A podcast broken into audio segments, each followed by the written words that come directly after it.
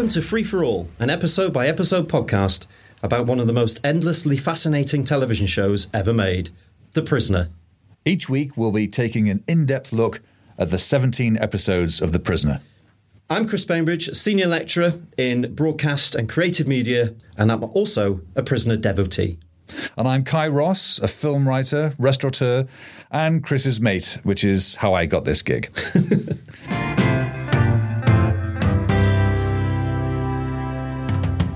Checkmate. Ah, damn you.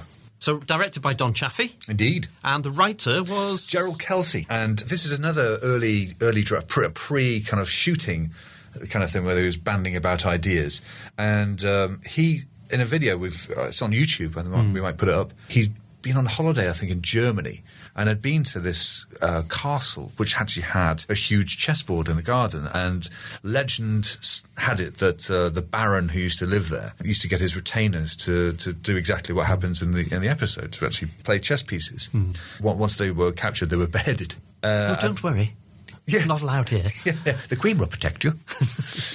he told this idea to Markstein. And he, he read the, this first draft, and there's the line where the guy says, "Yes, I, had, I really enjoyed that," as if he'd actually been playing chess himself when he was simply being manoeuvred by somebody else. And, and Markstein fell off his chair. Apparently, so that's brilliant. This Yeah. imbecile. Uh, that's what a great statement. Which you think was uh, a McGoohan would have liked that. Yes. and you can imagine Markstein go, "Oh, more allegory." But Get this stuffed. What I love about this is is that I'd always assumed this was McGoohan's idea. Yes. This, this he came up with this idea, and it's interesting that Kelsey Yeah. came up and had carte blanche to come up with basically anything he wanted. This it's like the like last week with Anthony Skene. This was Yeah. this was basically uh, uh, ideas, please. Yes. and it's from episodes like this that. I mean, this is such an iconic episode. This is it's- probably the most iconic episode. It's Isn't it? only the third episode produced, Yeah. so we're right at the very beginning. People, well, you say the prisoner to people who've heard of it. They'll, the, the first things in their head: Rover, the bouncing ball, maybe the umbrellas, and people standing on a chessboard. Or, or more specifically, McGoohan standing with the cape Yes. and holding the pawn. which is such it's Pole. uh, It's on the it's on the front cover of the uh, of the of the Fairclough. In fact, there's a range of action figures uh, coming as a Kickstarter. Have you seen them? I have. They're quite interesting, aren't they? Uh, They're all.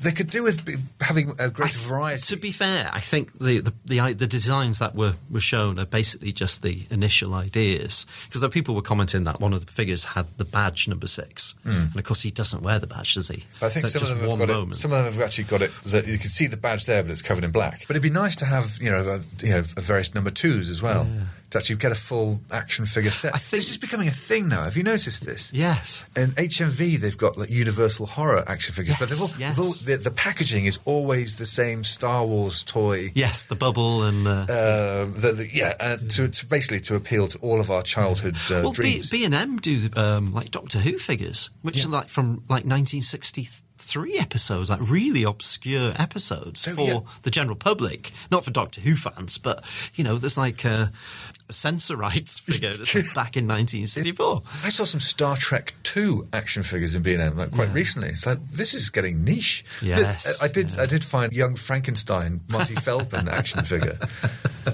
They've got these very detailed Jaws action figures as well, which Yeah. is brilliant. There's a Quint one where he's called Sam Quint. Oh. even even in the book, it, it kind of makes it clear he doesn't have a first. It just says Quint.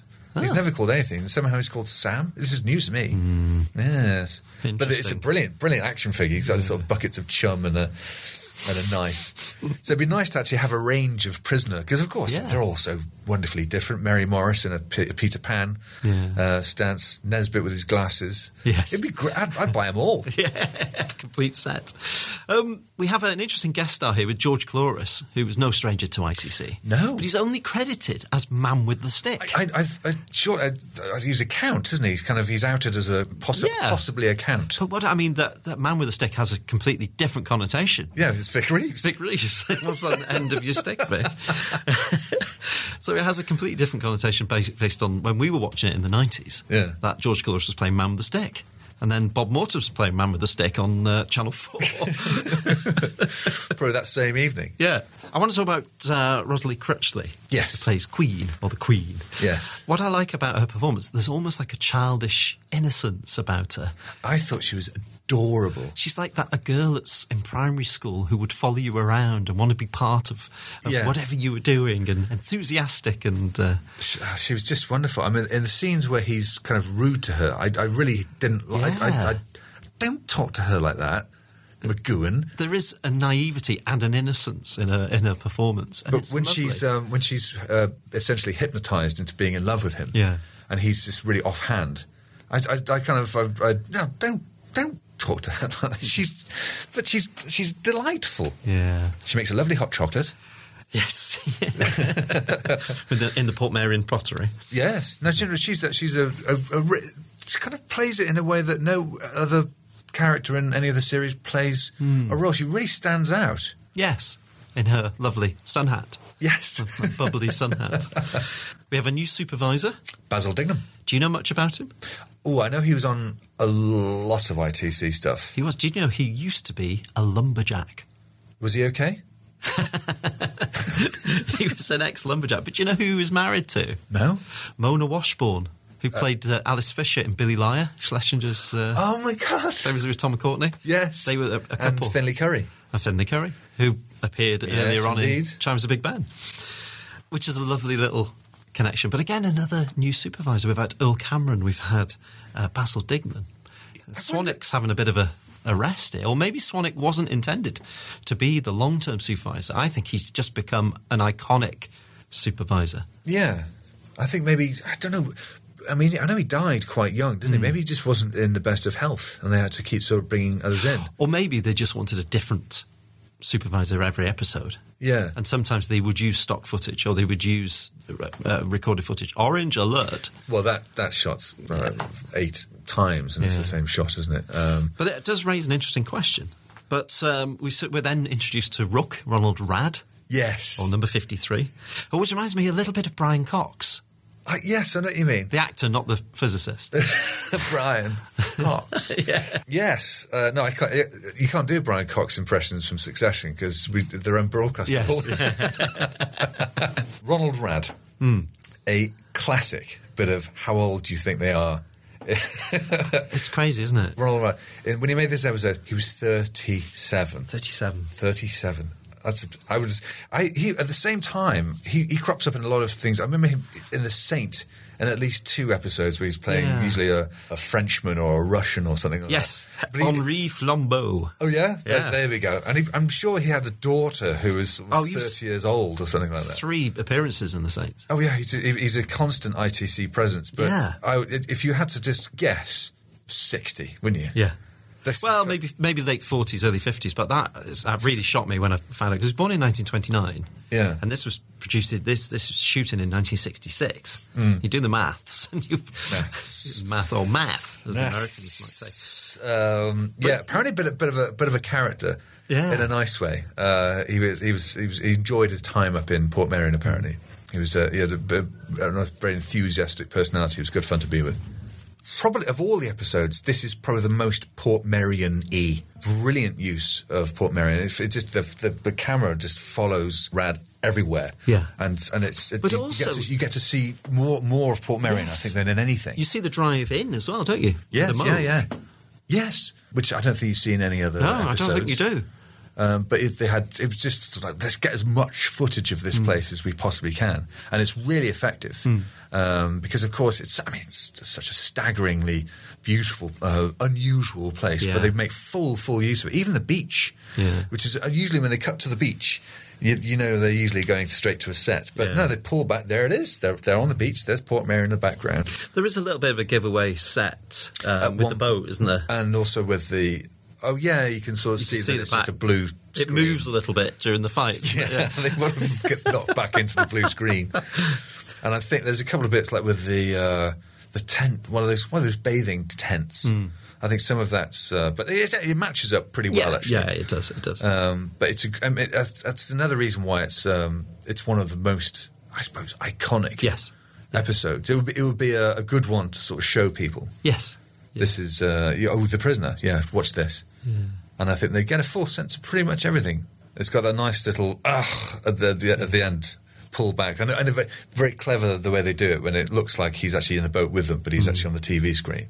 and just yeah, and hoisted on his own petard. Yes. this one. One thing I noticed was the repetition in the announcements coming over the, the speakers. Go on. There's, there's a, sinister quality to them. Pawn to Queen's four. Pawn to Queen's four. Pawn. There's like three repetitions sometimes of the same announcement. That's yeah, and it's sort of overlapping as well. yeah, it's sinister, but it also gives it that urgency Yeah. as well to you- set you off I'm- balance. I'm, this is. T- I'm threatening you now. I'm, Yeah. this, I'm not asking anymore. yeah, There was I also from the first shot. This is the first episode, isn't it? That opens with a. I don't know how you you, you know how to describe it. Do you know it's what? like an I was- aperture. I'm glad you mentioned that. It's almost like a, a, a it's like a pinhole wipe. yes. but uh, and, and- but that's not what it's called. And I don't know what the term is, uh, to my shame. But it is. It's like a from black To- opening it sort of- yeah, using zooms a, in. Yeah, but that goes with our circular globe iconography idea as well. yes. It's also like the Bond opening That as well, isn't it? Precisely, yeah. So maybe that it was a conscious decision to make it feel a little bit like the opening of a Bond film. Hmm. Who knows? And uh, again, a few sort of lines like "You must be new here," Yes, which puts it right at the, at the beginning. beginning. Yeah. There's a, another interesting thing here is that they talk about the cult of the individual that this game satisfies the need for power. It also kind of mm, has a little bit of connection with governments and putting self-interest ahead of the people Yeah, because in this game it's satisfying the need for power of the two players. yeah, They just want to win whatever cost. yeah. But the, but the fates of the people involved is are irrelevant. Yeah. They're just pawns to win or lose a game. Hmm. And that's becoming more and more true in a lot of governments. Well, yeah. Self interest ahead of the people. Twas ever thus, but yeah, Well, particularly now it seems. But uh, then we have the general conceit of number six being able to judge by attitude, which he explains for the. Yeah, and For the audience. the, the man with the stick, aka the Count, is quite upfront in this. Uh, he ma- he makes this point uh, ahead, which is almost uh, number six is slightly foolish to not to not quite understand what he's saying. He's Yes. almost explaining how he's going to be undone. Yes. by this theory, and uh, He doesn't listen. Well, he sort of. I think he just misunderstands, or he's perhaps he's arrogant. That this is quite an, interesting thing here. The way that McGoohan plays the part in each episode is often slightly different. And if you watch his performance in this episode, he's aloof. Yeah. He's a bit. Uh, the way he says to uh, to the rook, "You're obviously subservient," so I knew you were. Uh, And it was like a, a bit of a run thing to say. Yeah. Like, well, how dare you?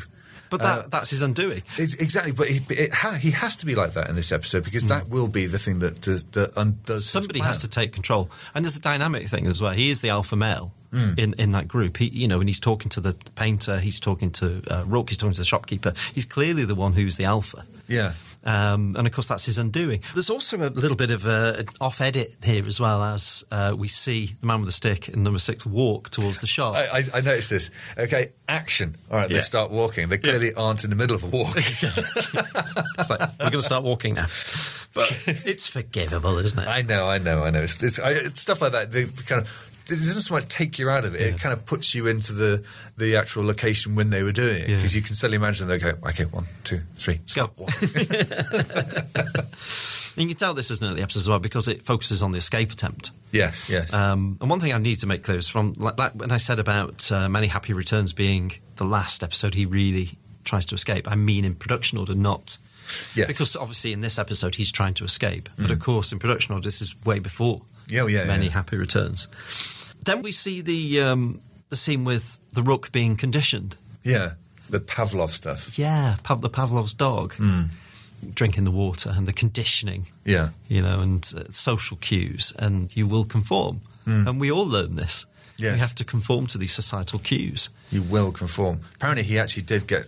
Uh, he got so method that he was unbelievably thirsty. Yeah. In real life, I don't know. Maybe they actually did just lock him in a room and turn up the heat. But it's a, he's, he's so believable, though. Yeah, yeah. He's great. I was a br- brilliant, brilliant actor. what I quite like is Six is walking around the, the village with his newspaper Yes. and using the chess thing to write in, crossing out numbers and. Yeah, I, this was pointed out to me. I didn't sort of just spot this, but it's clearly uh, a chess game cut out of an actual pa- paper and, Yeah. and stuck on. onto a real one. Apparently, there's there's talk about some uh, a, fl- a flood in Kidderminster. Yeah. If you actually read the rest of the paper around it. But you wouldn't have seen that on the television. No, a small no, no, television no, in no. 1967, would you? the the whole his, the whole plot of, of trying to work out who would resist and who isn't Hmm. is it's kind of it's very clever. It's, it's kind of odd the way he just walks around, sort of, sort of looking at people, and the Hmm. way they look at him. You think, "Yep, you're one of me. Yeah, you're you're on my team." So really, I'd like a word. you're left or white.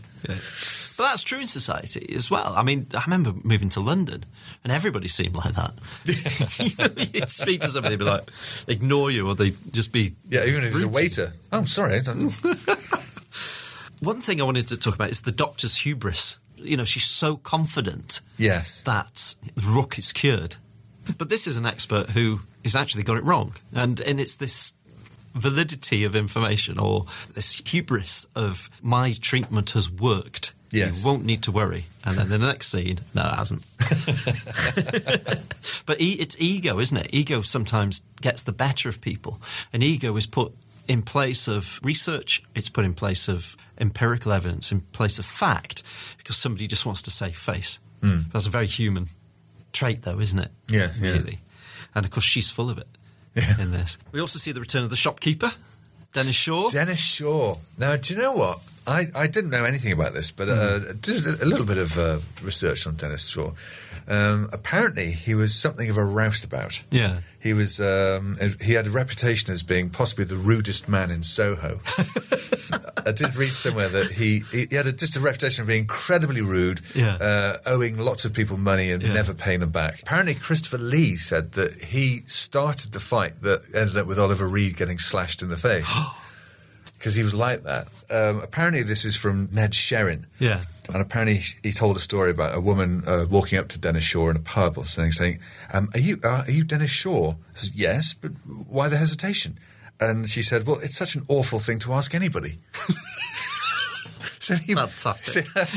uh, this I don't know if that's, that's apocryphal or not, but yeah, he had something of a uh, A voice- reputation. he had a he had a reputation, and in fact, I, like him even more. Yes, and I heard that he. I mean, if uh, you remember Hammer into Anvil, he's no longer the shopkeeper. Yes, he's Uh, replaced. isn't he was replaced because apparently he had a bit of a falling out. He had an altercation Ah. on set. So th- if anyone could Shed any light on shed any light on that, uh, we'd be very intrigued. But because he seems so delightful. Yes. He's got a sort of, even his voice is a bit like uh, Leela Kay. From this kind of uh, hello there. He's, he seems Soft lilt to it, isn't there? Yes, yes. So to find this out was extraordinary. He was in cold. He was in the Colditz story. He played a, a, a memorable camp guard, I think, something like that. I think that was his most famous. He was the guard of the camp. His guard of the camp, yes. but uh, a, a wrong un. But I think that was his most famous part. Apart from this, Yeah. because he's, he's, he's, he's he stands out, Yes. Yeah. and it's quite nice to see him again. You know. The return, uh, uh, or the, the the next appearance of Castell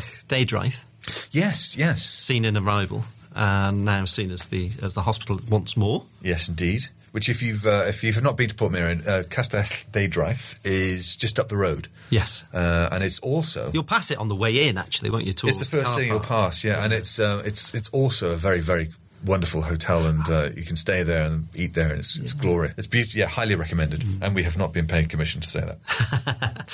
We also see Bee Duffell, uh, who re- it's her first appearance, but it's actually her second broadcast appearance as the wonderfully fringed psychiatrist. but this would have been her first appearance. But again, she re- returns, doesn't she, in uh, yes, yes. Schizoid Man? There's an interesting line in that when she's doing the sort of the word association thing, Yeah. where it says love game. Hope, Yeah, anchor. uh, it's a pub I used to drink at. But you notice there's a lot of psychology in this episode as well. So you've got Pavlov, Yeah. uh, and then you've got word association as well. Yes. I- I'm surprised the Rorschach test hasn't appeared in, in this episode as well. I guess I mean the whole episode is essentially a, a chess match between the two. Once you start watching it a couple of times, you realise it's an interesting watch because he's he's losing from the start. Yeah. He's always been set up to think that he's he's winning. But the, the doctor says something quite interesting because number two basically says, you know, any, anything, any abnormalities. And she says um, he has a negative reaction to pain. And number two says, well, he can't really hide that, can he? She goes, well, the, the ability would require superhuman willpower. Which of course he does. I mean, because not any number of times he's been resisting pressure, even when he's asleep, Hmm. even when he's uh, dreaming. But there's also uh, almost like um, a, an idea that they put in there that this he's something different. He's something special. He's something beyond a normal man. Yes. Not a Superman, but his negative reaction to pain and being able to resist gives him uh, a, not a superhero quality, but a, a heightened personality or a heightened character. It's just a little throwaway line that's in there. But I wonder if they were planning to to build on that. There's, uh, going on the psychological, there's also some behaviour therapy as well for number eight, uh, the opposite of aversion Yes. therapy, in that you know she's conditioned to love. I suppose it goes back to the condition as well, but it, it, it's almost uh, behavioural again with the tracking Yes, locket yes. as well. Well, it's, maybe it's interesting. Maybe that ties in with what, what uh, Six says with the word association. Love is game. It's not real. It's kind of dismissive. Yeah, but she tracks his every move, Yeah. like in chess. But yeah, but to think to be to convince somebody that they're in love with somebody. I mean, that's that's actually quite almost. I mean, the, one of the wonderful, most wonderful things about love is why it's, we're all so obsessed about it. Is you cannot put your finger on You it. You can't qualify it. No, so why? I don't even know why I'm in love. Why, why did I ever love this person? Was I in love with them? It's just such a totally mysterious thing. Yeah. and it's such a reductive. Or thing. somebody you have loved, and then one day you wake up and, and you don't. You don't. Yeah. So why is that? You know, say it's chemical imbalance or whatever, but Yeah, no, yeah. No scientist has ever worked out. No. I'm sure people or claimed. Haddaway once said, "What is love? Oh, baby, don't hurt me. No more." One thing I've noticed when they go around, you know, nicking things for parts, we see the telephone box, and it's something I didn't really pick up on in Arrival. But now we know the internal geography and, and dimensions of the village, and we see that on the map. Hmm. Why do they have a telephone? When. Yeah. you could just walk. Well, in, in, in fact, he says, um, Yeah. you know, if it's an emergency, we walk. well, despite Portmeirion being actually very small, the way they shoot it, it could be a massive expanse. Hmm. Yeah, but it's not because we see the map. What I- my point is, this is a prescient Yeah. thing because uh, you'll find now that there are people who work in offices who are quite happy to send an email to the person in the next cubicle or just down the, the corridor Yeah. because they can't be bothered to go and walk. And it's, I wonder if this is one of those elements. You've put a telephone in a very small area Yeah. to highlight the fact that you can call these people, but it's actually quicker to just walk and knock on their door. There's number two's residence, but no, I'm going to call a switchboard who are then going to put me through to number two. Yeah. So it's almost like a laziness. And I wonder if that's intentional. Where McGoohan's talking about technology and our how how we don't respect technology. We're just quite happy to improve and improve it's, and there, put it it's, the, it's the illusion of uh, being there to service us, Yes, uh, but it just simply just makes us lazier. but and that happens in the film Wall-E, doesn't it? Yes, yeah, of course, yeah. You know, where they become corpulent holiday makers on some kind of cruise ship. Yeah, they're not even. They don't have muscles to No. actually stand up. They have to be. God, you know what? I mean, that came out uh, how many over te- well over ten years ago, Hmm. And and oh, isn't it brilliant the way it's predicting this? And then uh, no one ever, no one ever, no one ever sort of listens to, No. to stuff like that. Isn't it amazing the way it's predicting what's going to happen to us? Yet we could just stop doing that. Yes. It's actually a warning. Yeah. It's not some some prediction thing. It's saying, look, if you don't stop doing things the way we're doing it now, that's what's going to happen to us. We'll all be these massive, kind of slug-like creatures, just kind of being sh- ferried on surfboards around, Yeah. doing constantly sort of our every whim taken care of. Stop it. We have to stop it. No, no, it's brilliant. And number six actually says everyone's near in this place, far too near. Far too near. Yes. So I think I think that's an intentional, and I missed it in Arrival Hmm. because you don't have the context of, of how big the village is. Yeah. But what purpose has that telephone really? No, apart right. from it's a useful conceit to, to get the parts that Rook needs to Yeah. build the transmitter. It's quite interesting. You know, the camera that they uh, dismantle. Hmm. It's the first time you see a camera. Normally, it's a statue. Yes. And it's this kind of strange, kind of box brownie type. Yeah. Not very weatherproof. No, I mean, Unless unless they've removed the hood. Maybe there is a, a hood over it or a bust over it and we don't just don't see that. I think it's just kind of just brevity. I think the audience needs to understand it's a camera. Yeah, it looks like a dismantling. camera. If they have to sort of, why are they dismantling a statue? Oh, give it two minutes. Two minutes. I'm going to Yeah. it off. It's actually It's too much it time cut, as cut straight to it. Yeah. but it looks uh, incredibly ineffective. Yes, it's, uh, it's it doesn't look very waterproof. No, no, no. Uh, it wouldn't last five minutes, really, would it, with Welsh weather? Another thing I'd like to talk about is that number six is a pawn throughout. The Queen's Pawn, which was the original pawn. title, Yeah. wasn't it? Yes, it was, yeah. But he's a pawn throughout the episode. Although he likes to think himself as a knight. Hmm. And I and I notice this is when he's looking in the mirror. Mirror is shaped like a knight's shield. Well, I didn't spot that. And I thought and this goes with his behaviour as well, is that he's not acting like a pawn, like the rook and the shopkeeper. He's acting like, Like one of the guardians. yeah. Guardian. He's acting like a knight. Yes. He thinks of himself as a knight on a crusade to escape and leave that village. He's delusional. and he's reminded that he's a pawn. Hmm. Yes, by the end of it. Both Angelo Muscat's Yeah, butler that- coming yeah, brilliant shot. Yeah. That's at lowering the point. Actually, that's you. That's also a nice l- look at self image as well, of how people see themselves.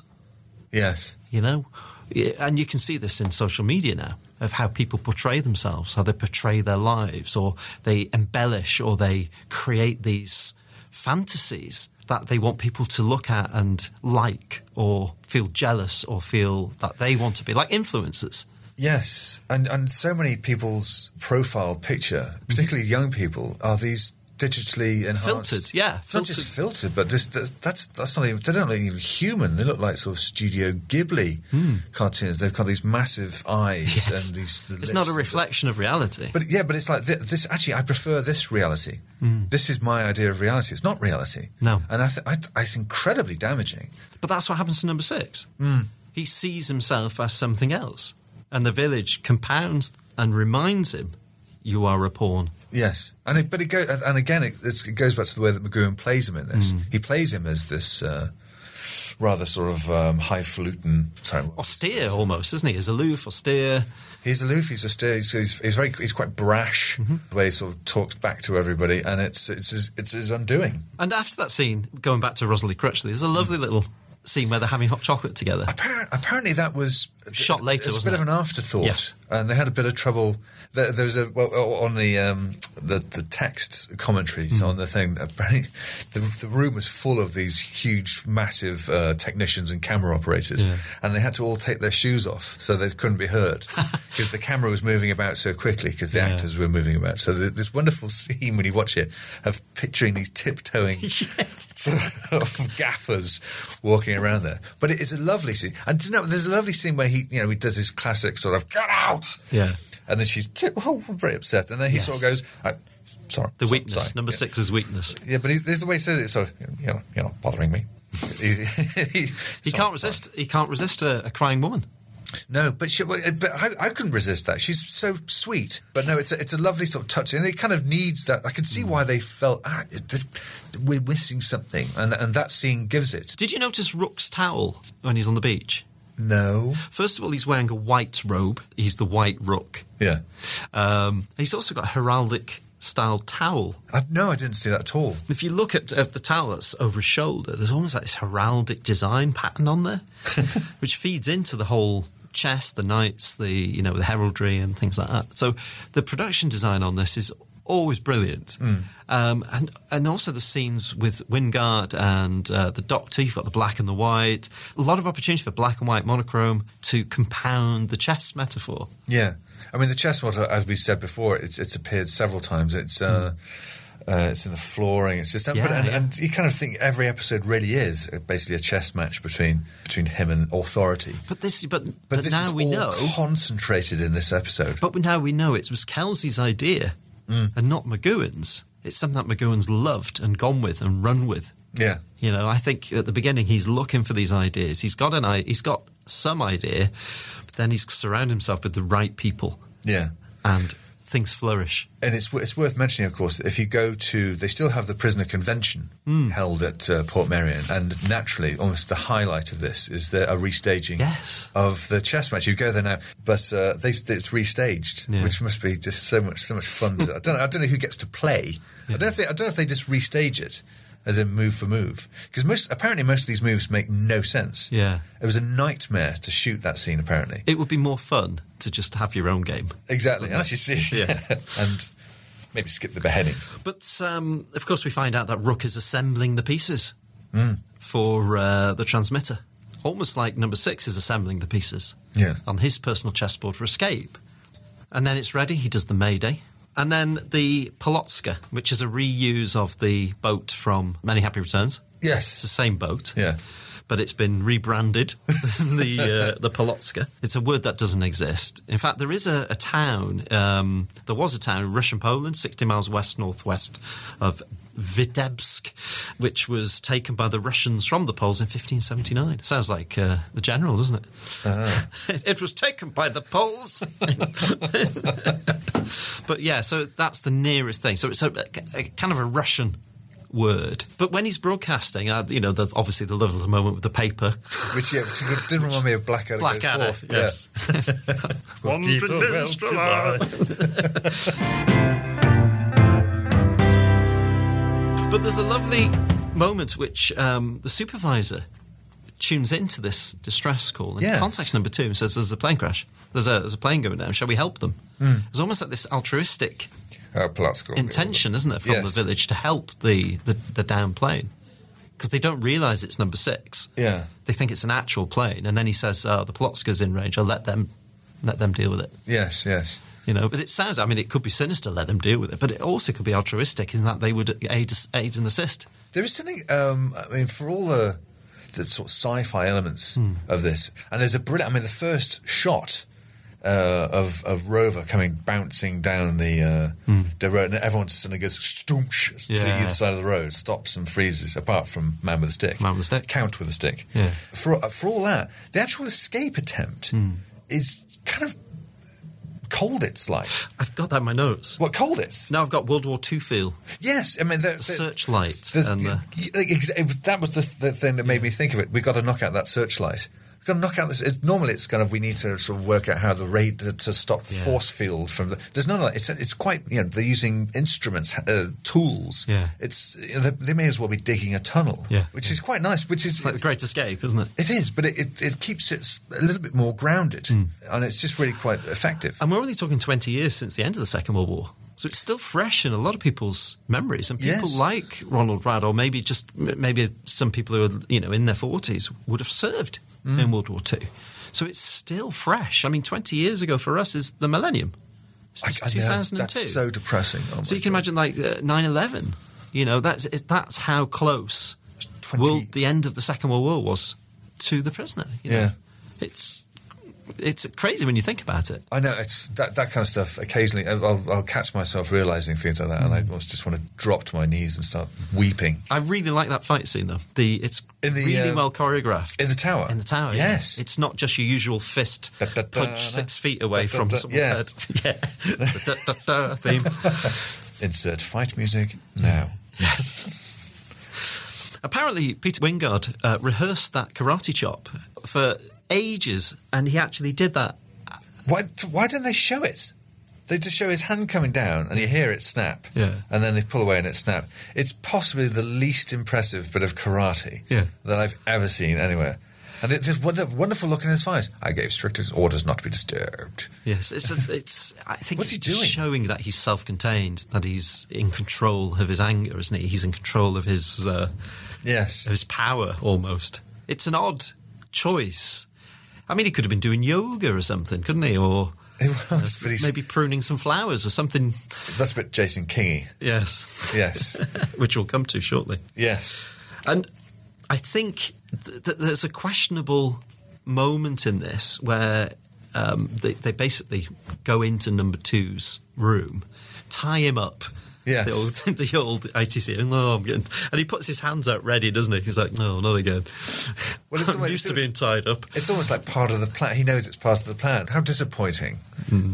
But that's yeah. It, well, says it's sort of how disappointingly sort of workmanlike or something this escape attempt is. Yeah. Number six goes out because the boats appeared on the radar Too early, hasn't too it? early. Yeah, and he makes a conscious decision not to go back to help. There's a there's a when he when he says that yeah, that's too early, and then there's a I. Uh, I uh, need to go down. There's, the, the way he says that, it's almost Hmm. like uh, I'm I'm lying. I'm He's putting his own self-interest ahead of the others. Yeah, he's the way- used them.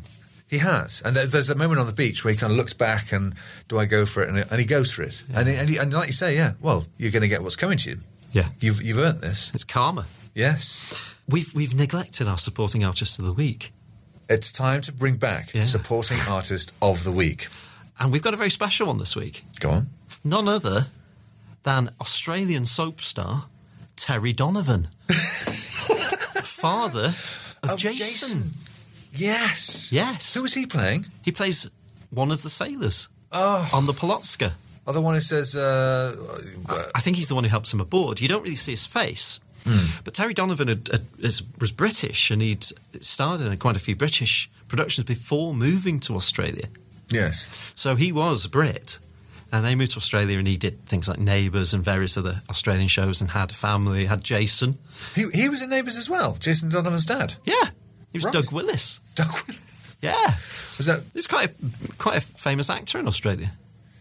But it's lovely that he started on British shows, Yeah. especially The Prisoner. Now, I remember seeing this at the time. So he was appearing on, on BBC One in Neighbours, and I remember the name Terry Donovan or Terence Donovan, and then seeing the credits for The Prisoner and seeing Terry Donovan or Terence Donovan and thinking, nah, they can't, it couldn't possibly, it's just somebody with the same name. But yes. But then with the advent of the internet and things like that, you realise, oh my God, it's the same guy. and, I, and I'm sure a lot of people already know this, but I think that's a fantastic little bit of. Uh, I think he's, he's Trivia. I think he's very much earned his right to be art supporting artist of the week. oh, definitely. Yes, we need to bring back that, uh, that bring that back as a regular feature. I think. Definitely. Definitely. Because we haven't done it since um, Free For All. Yeah, that was just absent-mindedness on our part. I know. Apologies. so, one person refers to the Polotska as a ship, Yes. and one person refers to the Polotska as a boat. What's the difference? Oh God. Um, I found at least three. it's the kind of thing when you say, uh, "Oh, uh, there's something on the back of the boat." The, the back of the boat, the stern. You mean? Yeah. What to the left? To the left port. You mean? Yes. Oh, sorry, it's a ship. No, a ship. Well, one of the explanations is that if you call a boat a ship, Yeah. right, the captain won't be annoyed. But if you call a ship a boat, they'll be offended. All right. Uh, One other um, definition I found was that a ship can carry a boat, but a boat cannot carry a ship. Do you know what? I'll, I'll have that. That's I quite like that one. I like that one. So if it can carry a dinghy or a, or a little boat on the back, then it's a ship. Hmm. And then there's another one about masts and things like that. So it's one of those things, isn't it? It's one of those, you know, synonyms that people just use willy nilly. Who's the two? I've been waiting for this for a long time. Peter Paul Wyngarde yes. or Cyril Goldberg. I know, wonderful. I um, little bit of research on it. I love the fact that, it's a lot of it's uh, uh, fa- fabricated. Yes. we don't really know when he, I know. or where he was. He managed to keep all of this mystery. Well, he claims he claims he was born in Marseille, but there are other sources who say he was born in um, Singapore. yeah, And apparently, on his death certificate, it said that he was born in Singapore. Yeah. It's, how wonderful. There's a lot of contradictions of his own biography and autobiography. It's just like, You get you get that with blues artists uh, when, you, when you look them up. They say uh, thought to have been born. yes. Said, no, no, they've managed to create a whole sort of mysterious backstory to their whole life. But even his birthday of 1927 is in doubt. Mm. So he's roughly born around 1927. I think that's fantastic. That just adds to his mythos. He lived in Shanghai. He knew J.G. Ballard, the Mm. author, as a child. Apparently, Empire of the Sun, which was starring Christian Bale, Yeah. was about Ballard's experiences in a camp, wasn't it? In, Yes. And apparently, Peter Wyngarde, Wyngarde. was in one of those camps, and that's how he knew Ballard. But was he? That's thing. Exactly. Exactly. Exactly. There's the But was he? delicious kind of uh, mystery. But but J.G. Ballard has gone on record of saying that he knew Peter Wyngarde Mm. from childhood. Yeah, yeah. Oh God, he's right. He, I mean, he said he, he yeah, he he'd known McGoohan uh, for a while. They were good friends, apparently, according to Wyngarde, Hmm. anyway. And he was even saying that he was touted as being the permanent number two. He was going to be the Which is a contradiction, isn't it, to what Derren Nesbitt said? yeah. I'm not sure if that's true or not, but I mean, he is. I kind of wish he had done more. Yeah. Because he's such a marvelous uh, antagonist and just never breaks. Uh, he's just he's he's per- cat-like, Yeah. and. Um, He's, he's, he's, he's a he, kind of when you when you think back, you'd imagine he'd been more two because he, he made such a huge impression. Yes. and this I don't know. Did this probably sort of springboard him? Well, this, I mean, he, he arrived in the UK, uh, well, nothing that He we- may have arrived. He may have arrived in about 1945 after World War II. Um, he, he predominantly a stage actor, but he was in a film called Night of the Eagle Yeah. uh, with a very famous number two. Oh, Colin Gordon. Of course, it is. You Yes. can- you, can even guess that, couldn't That was because whenever you think of Night of the Demon, Hmm. uh, for some uh, Night of the Eagles, uh, that was brilliant. It's a really effective kind of ghost story, and he's funny. And he was also speaking of ghosts. He was also oh, going back to Quint. Yeah. uh, he was uh, Quint the ghost in The Innocents. Oh, okay. Uh, so he was, was- I don't think he sort of gets to do much apart from appear in windows Well, looking he- very sinister. He was always seemed to be cast as sheikhs or Arabs or he doesn't he in like uh, Danger Man or uh, the, the Satan all that kind of thing. He'd come up as some kind of foreign diplomat or you know, but he has that look, doesn't he? He has that. Um, you know, there's something exotic about him. Yeah. his dark hair is dark. He has Just a the- tan. the and- high cheekbones is the, the, the yeah very memorable eyes and everything. Yeah. But it's the voice. Yeah. silky, just like abs- rich chocolate. Yes. I mean, it, it, it got to a point. I mean, particularly after this, famously he became Jason King. He did. in Department S. Yeah. and became the standout. Well, Department S originally, the, the character of Jason King, this playboy novelist, Hmm. famous for his Mark Caine novels, was originally going to be like an Oxford Don, like a, or a Cambridge professor. Yeah. you know who they would bring in as a as a consultant, and of course Wyngarde gets the role, which he apparently took quite. It was apparently quite difficult to work with. Yeah. and eventually he signed his agreement on a napkin. Is the is the story? I don't know how true this is, but of course he became the standout character. He wasn't the lead; it was Stewart Sullivan's character, or Joel Fabiani's character, was supposed to be the lead, and then Wyngarde just becomes the breakout character of. Department S. and in doing so, he became almost the most seventies thing Hmm. ever. In Jason King, Yeah. he gets his spin off. It's the only ITC spin off, I think, Yes, that makes sense. in I- the I in the early can't- I seventies. can't think of another one. No, I can't. But he and he was an absolute megastar for Oh. about sort of two or three years. He did an album. Of, He did, yes, album? self-titled, Yeah. which was republished as uh, "When Sex Raises Its Inquisitive Head," which is a fantastic title. But uh, I know you sent me one of one of the tracks, but it's brilliant. There's one where he's like, "Hello, come in, it's take a your coat off." It's a bit like sort of uh, Telly Savalas when he did his. Uh, Birmingham, did you see that? yeah, it's amazing. But no, when he did his album, he did. He got to number one, didn't he? With Yeah, If, If. which is a very sort of spoken word. Uh, But the but the Wyngarde one is exactly the same, isn't it? Yeah. I like a tear rolling down her face. That's very good. That's very good. yeah. But uh, Um, do you know what his nickname was? Go on. Petunia Winegum. Which Was that Morecambe Wise? I don't know. I always thought that Petunia Wine. and he was such a fashion icon. Yeah. You know, the the handlebar moustache. People were influenced by Jason King, by Peter Wyngarde. Oh, you see, I mean, you see sort of documentary footage of people in, say, sort of 1972, 3, hmm. 4. They all look like this. Yeah, they have the hair, they have the moustache. Yeah, but he the did it open first. shirt. Yeah, he the did mask, it first. The open shirt. It's, it's, it's oh, I mean, it's like something out of Anchorman. Yes, It's so, yes. it's, it's, it's hard. It's, it's actually incredibly hard Yeah. to imagine a time when you look at a photo of Peter Wyngarde as Jason King Yeah. to think anyone would have looked at like that and gone, that's my look. That's how I'm going to dress for the next two years. But I he, love this. He This struggled with he struggled with alcoholism throughout Yes. the the seventies. I mean, he was very successful, um, and of course there was that incident. There Which I don't a- want to dwell on too much, No, but no, there was no, a gross indecency charge, uh, and a lot of people just assumed he was gay, Hmm. um, and that he'd had this this in, this you know meeting with somebody in a, in a Well, didn't public he? place. He also said that the love of his life was Vivian, Vivien Leigh. Yeah, but again, I think that comes down to labelling people uh, their sexuality. yes, yes. You know, it's, it's like we just, you know, we have to have a label. They have to be straight. They have to be gay. They have to be bisexual. They have to be pansexual. Well, that's the, that's the press. He probably it? didn't buy into that. And, uh, but of course, at the time, homosexuality was made legal in 67, hmm. but there was still that stigma Yes. attached to it. And it did damage his career. You know, it, it took him a while to recover from that. And of course, I think that probably fueled the alcoholism as well. Yes, yes. But, you know, going from a household name to having that millstone around your neck. No, Because he he, was- married. Yes. You know, and he lived with uh, various women. And, of course, he mentioned about Vivien Leigh. I think it's unfair to, put a label on, on his sexuality. Oh yeah, Peter Wyngarde was just he was he was he was about Peter Wyngarde. Yeah, yeah, exactly. There aren't Peter Wyngarde. He was a lot like no, No, he wasn't like. No. he. There's no He's one unique. like. He's it's absolutely unique. Even when um, in Flash Gordon, of course, which is possibly Ah. his other famous role, which you, Yeah. you don't even see him. There's Klytus. Klytus. But, you, but that voice. It, that's all you needed. Yeah. I'm sure. I'm, uh, I'm assuming he did a lot of voiceover work. He was in the comic strip as well, wasn't he? He, he appeared in a, an episode of the comic strip. He appeared in various. Yeah, I um, remember he was in a. Sherlock Holmes, one of the Jeremy Yeah. Brett Sherlock Holmes. But it, like I say, these are all in the 80s. Hmm. It took a while for his career to recover. Yeah, You know, a good five, six years. And when was Flash Gordon? 1980? that was 1980. And yes. even then, he's behind a mask.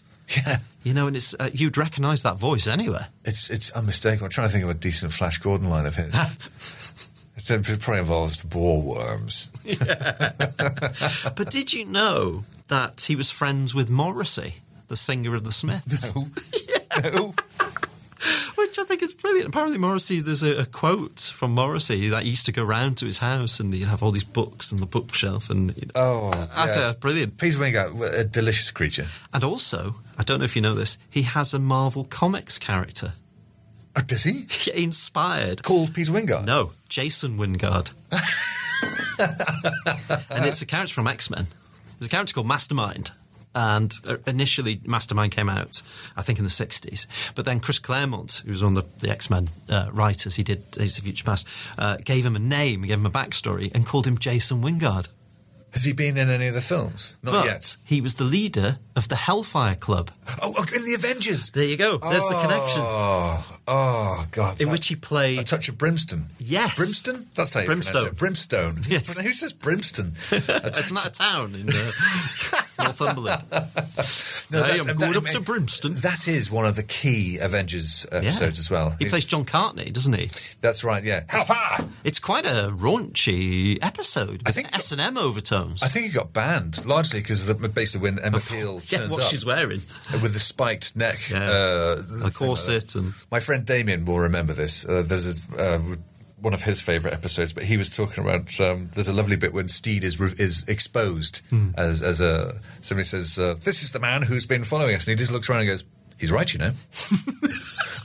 rather, rather than making a run for it or sort of uh, or protesting his innocence, this lovely sort of.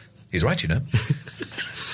do you know uh, Mike Myers credits Peter Wyngarde? Well, yes, this is what I mean. It's just it's it's impossible to imagine anyone took this seriously, but because it's so. Uh, but I think maybe possibly that's because of Austin Powers. Yeah. it's like I don't. It's it's kind of impossible to imagine a James Bond film now where the villain has a lair, Hmm. largely because of Austin Powers. You know, it did so much.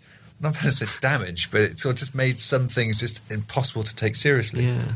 There's, uh, but the other thing as well, that's only come to light recently, is that it's Bond films generally have a negative portrayal of people with disabilities. Yeah, I'm surprised they gave Rami Malek. Hmm. Uh, he's got the because it's been a thing that people have been trying to get rid of for a while. So Yeah. you- you- the facial disfiguration equals villainy. Yes. or any kind of sort of Metal bo- teeth, Yeah. hook hand, Yes, or uh, the, even the thing weeping with, eye. it's what, does he, what does he say about that? It's just a oh yes, Mads Mikkelsen. He says it's it's just a derangement of the eyes. Something else, Yeah. nothing, nothing sinister. A derangement. But uh, getting back to Peter Wyngarde, Yeah. what a remarkable actor. A, a just a remarkable. I mean, a- Remarkable a, man. Uh, a, singular actor. There's nobody. There's nobody like Peter Mm. Wyngarde. Uh, nobody sounded like him. Um, it's, it's hard to say whether he was a good actor or not. He was just more like a force of nature that you should really just point a camera at, and something marvelous will happen. but if you were to do a mood board of the 70s, Britain in the 70s, he'd, it. he'd be there in the middle. Yeah, he'd be the, he'd be the, Everything bull, he'd be the branch off him. on the dartboard of the 1970s. I mean, Jason King doesn't really hold up well today. If No. you watch it, a lot of it doesn't make sense. the plots are a little bit all over the place. But Department S, I think, still holds up. You know, there's fantastic story. I think some of those, again, it's like the magic box we talked about in episode one, where Abrams is basically, you know, says once you know how the magic trick's done. That, I think that's where Department S falls a little bit flat. Is some of the, the setups, you know, like the first episode with the plane Yeah. and it lands, and uh, they're saying you're late. And so, oh, we're only half an hour late. And she goes, no, you're six days late, and that's the conceit. Is and then the you know that's the cold open, and then it's the music, and then it's like, oh, what's this about? You know, they they all open with this mystery, and then it basically invariably is Peter Bowles as some villain who's. set something up, and there's a fist fight, and they travel to Monaco, and then they come home, and then everyone's you know arrested, and that's it. Without Peter Wyngarde in Department S. As, and that's no disrespect to Rosemary Nichols or uh, Joel Fabiani, who are fantastic actors in their own right, even though they don't really give Rosemary Nichols enough to do. Yeah. You know, because it's really the American leads kind of role. Wyngarde just walks in in every scene he's in and steals it. There's one episode where he plays a, he, he pretends he's a window cleaner. and he does the most ridiculous Irish accent. and then he's climbing out on the on the window. There's a little kid kind of like pulling the toe and all that kind of stuff. And it's he just every scene he he has this lovely blend of authority, of intelligence, of humour. And he's just, uh, you know, the world was a better place when he was Yes, on television. No, he, he was a one-off. We were, we were blessed to have him, but he. Uh, I, I've not. I didn't really see much of Jason King the show. I think I saw one episode where uh, there's a, a very pretty girl, it's probably um, Susan George or something like that, sat in, uh, in, a, in an empty cafeteria surrounded by all these empty tables, and he walks in, sits next to her, and goes, "I hope you don't mind me joining you. As you can see, all the other seats were taken." But you think, oh, this is great. But I'd ima- I've got to, I've, I suspect a lot of it might be almost totally unwatchable now. Yeah. Just this would be essentially a predator. In fact, Harry Enfield and Chums did a very funny pastiche of it. Yeah. Called The Playboys. Yes, I remember that. I remember and that was very, that was heavily Peter Wyngarde. It was the whole like we talked about the stock footage of Monaco, and then they're clearly in a studio with some pictures of Leaning Tower of Pisa or something, or something stupid or non-relevant up on the wall.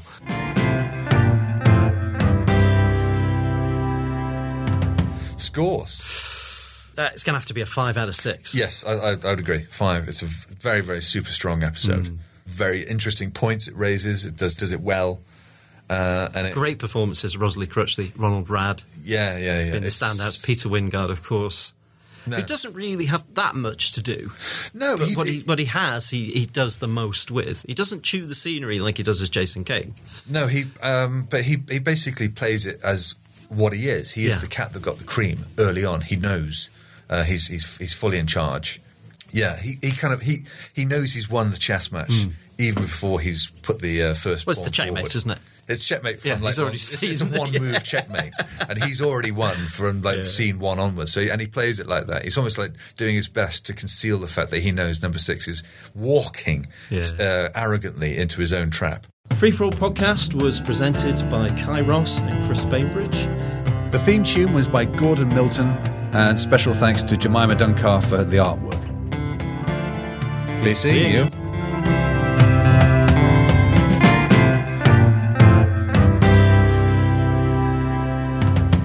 You can find us on Twitter at Free for All Pod or on Facebook at Podcast Free for All. And not to be one of those begging, insistent types, but uh, like, subscribe to your heart's content. Uh, it all helps spread the word. You are our advertising budget, so thank you very much.